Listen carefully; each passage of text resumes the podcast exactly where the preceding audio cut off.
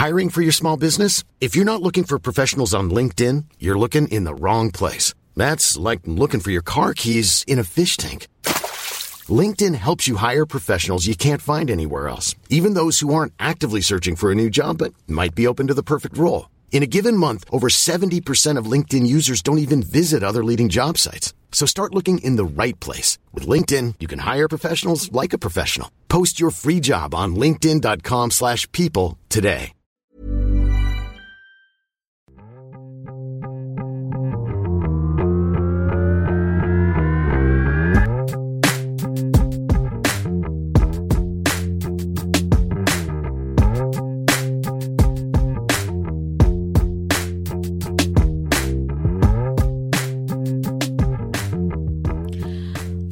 To another episode of Tita Talk Season 2.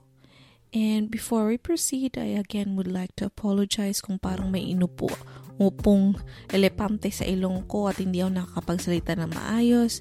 It's because of my semi-annual, well, semi-annual, bi-month, bi-annual, ano ba siya? Tama, every 6 months, nagkakaroon ako ng sipon na naglalast ng 6 months din. So, basically, basta winter pa dito sa amin, may sipon ako. Okay? So, I would up, like to apologize for the future episodes kung hindi talaga nag improve ang voice quality ko. Alright? But that's not the topic for today. The topic for today is influencer.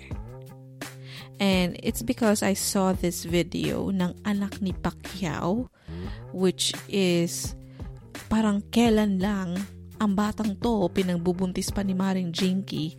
Ngayon, nag-house tour na on YouTube at may mga 100,000 din na followers. So, that made me think again. Wow, iba na talaga ang panahon ngayon.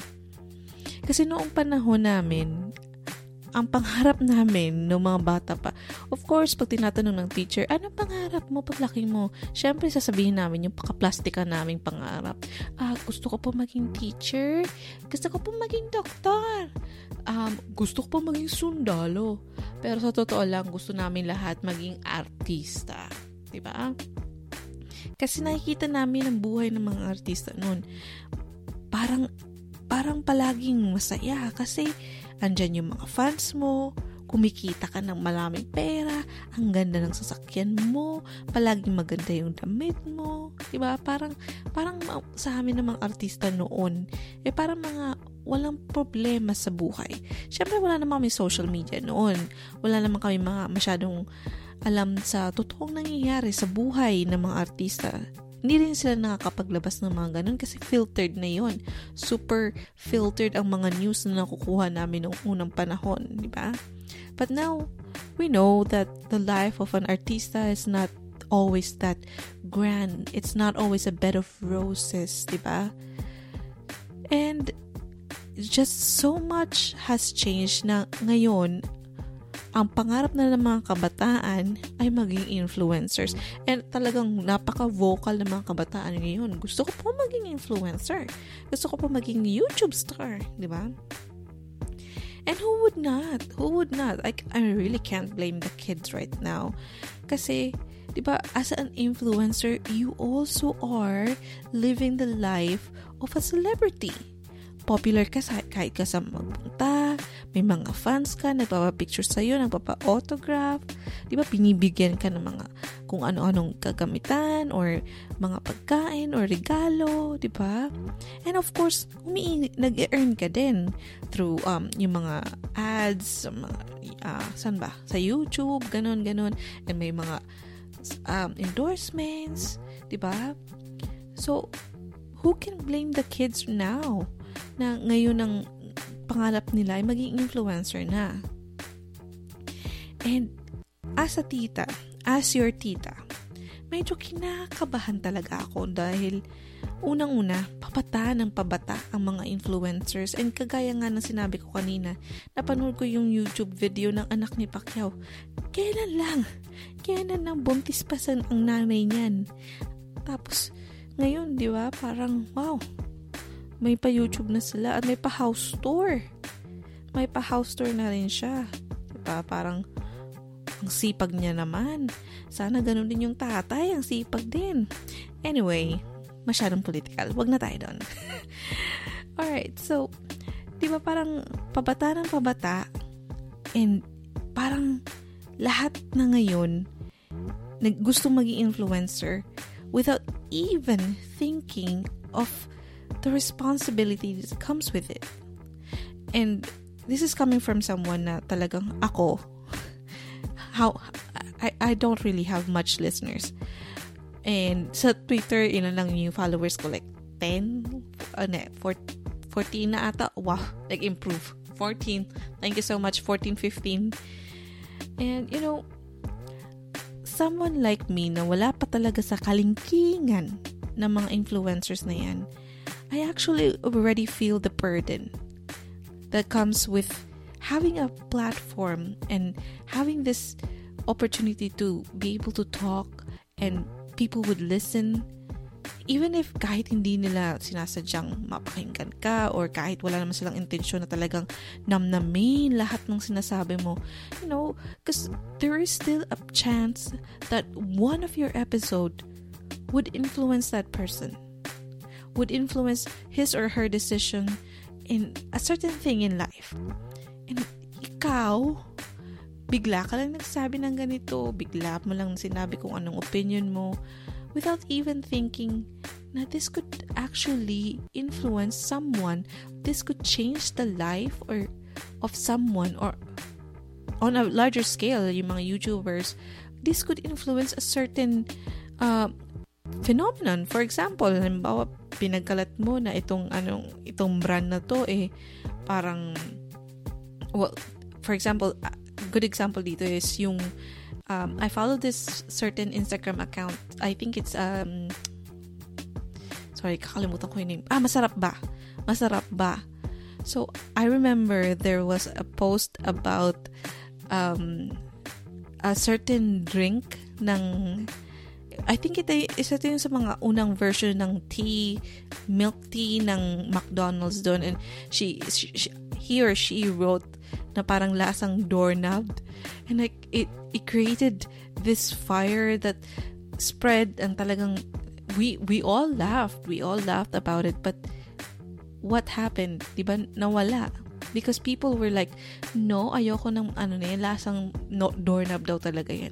And so, you know, you, that's just like a really minor um effect on on McDonald's. But if you think about it, what if something else happens? Or what if a certain brand na papasimula pa lang tapos biglang isang influencer hindi nagustuhan? I know you know there's so such a burden. And ako nga as in ako wala talaga akong uh, I mean ano ba naman yung pin, 15 followers sa Twitter 'di ba parang kumpara mo sa thousands ako kinakabahan na ako kasi what I could say here may affect someone. And hindi ko alam yun na ganun pala yung magiging epekto sa kanya. So, I still have to, you know, you you still have to find a way to balance being open because this is what really this podcast is about to, as an outlet for myself more than anything it's an outlet for myself to be able to speak and to share what my thoughts is it's my own daily journal kumbaga but yet people are listening. People are trying to get or understand what you're saying. So, andun yung kaba. And I don't think kids na nasa like teenager days or teenage years pa lang would understand the impact that they could have. Yes, everything is funny, everything is entertaining. We're all after the entertainment and all. But you know, there are certain things na parang pag hindi pinag-isipan, pag hindi mo pinag-isipan ang sinabi mo, pwedeng, di ba, parang, pwedeng makasira pa. And, ang dami ko nakikita din sa YouTube, for example. Ang dami ko nakikita na people find it entertaining to do this and do that. But if you think about it, that's actually not a really good thing to do in public or with other people. And yun lang yung mahirap kasi I don't think kids are ready to understand that what they're doing although it's funny, it's actually not right. It's wrong. Mali ang ginagawa mo. Hindi yan dapat ginagawa. And you know, yan yung nakikita kong risk sa nangyayari ngayon. Because people are very, very much you know we we love our influencers i love my influencers there are so many people on youtube na gustong gusto ko pinapanood ko and I am influenced by their decision. For example may certain influencer akong fina-follow. Pag sinabi niya yung pangit itong makeup na to hindi talaga ako bumibili niyan. Because sinabi niya eh. And I trust them. And ayun nga when you trust an influencer when you follow an influencer your trust comes with it. Pagtitiwala ka doon. And I don't think that people, certain influencers would be able to understand na ganun pala yung impact namin. More than the the high na nakuha mo from all the appreciation, from all the love that you're getting. Di ba? And I don't want to freak them, freak the influencers out there who may listen to this one. Hindi ko alam kung makikinig sila, but okay. So, hindi ko naman sinasabing, oh my God, magpanik kayo, mag-ingat kayo. Of course we do. Eh, sabi ko nga dito sa, ano, sa una kong mga episodes, kung may mali akong sinabi, kung may, may na-offend ako, kung, kung naging racist ako, or sexist, or whatever, diba, it happens. Kahit gaano mo i-filter yung sabihin mo, kahit gaano mo pag-isipan, nangyayari at nangyayari. And you just have to learn from it, take responsibility, apologize, and learn. Yun nga, yung parang, learn from your mistake. But, when you know, people that are given this opportunity to provide or to give influence, hindi lang actually sila ang mag, kailangan ng responsibility dito. As a listener, may responsibility din tayo na gamitin yung kukote natin, okay? Hindi porket nakakatawa ang ginagawa ng influencer na yon, gagawin mo din. Okay? At hindi porket nasa YouTube ang sinabi ng influencer na yon at maraming likes, hindi ibig sabihin nun tama, totoo, and legal yung sinabi niya. Okay? So, gamitin din natin ng natin. I've always been telling you kids, use your mind. Critical thinking hindi ibig sabihin na maraming views eh talagang yun na yun at yun lang talaga ang tamang paraan sa paggawa ng ganito. Hindi ibig sabihin na yun yung katotohanan. Hindi ibig sabihin na yun yung tama. 'di ba certain things may work for you certain things may not. So my my whole point with this is that yes influencers have the responsibility to be careful with whatever they put out, out put out there. But as a viewer, as an audience, we also have the responsibility to not just take and take whatever this um, idol na, na idol natin whatever they would give us, diba? Laugh if you want to laugh, but learn. Be critical. Think tama bang ginagawa ng idol ko? Tama ba yung sinabi niya? Parang yung ginawa niya. Parang mali yung gina- ginawa niya to doon sa kaibigan niya. Diba? Mag-isip tayo. Okay? Hindi ibig sabihin na meron siya lang 100,000 followers or kung ano-ano man. Eh, alam na nila kung ano yung nangyayari sa mundo. Sila na ang magaling. Diba? Nagkakamali din yan. Nagkakamali lahat tayo. Okay? So, kids, social media, it's fine. I mean, it's it's already part of our life. And whether we like it or not, I, I don't think it's gonna go away anytime soon. So, just be careful. Careful. Oh, sabi ko, be careful out there, okay? When I say out there, on the internet, on the whole World Wide Web environment or world, whatever, So, be careful, okay? Alright, so that's it for me today. And medyo pagod na rin ako. So, again, if you have anything that you want to say, and if you agree or disagree, whatever I said today, just feel free to reach out to me at via Twitter at Talks Tita. And I have my blog, which is livemoremarian.com, if you want to check that out as well. And again, tell me if there's anything that I said wrong, if I have offended you, because I have to learn as well, okay? Age doesn't mean we know everything. We may know better than you, but we don't know everything. We have to learn. We still are learning. Alright, so good night, kids, and I love you, Bruno Mars.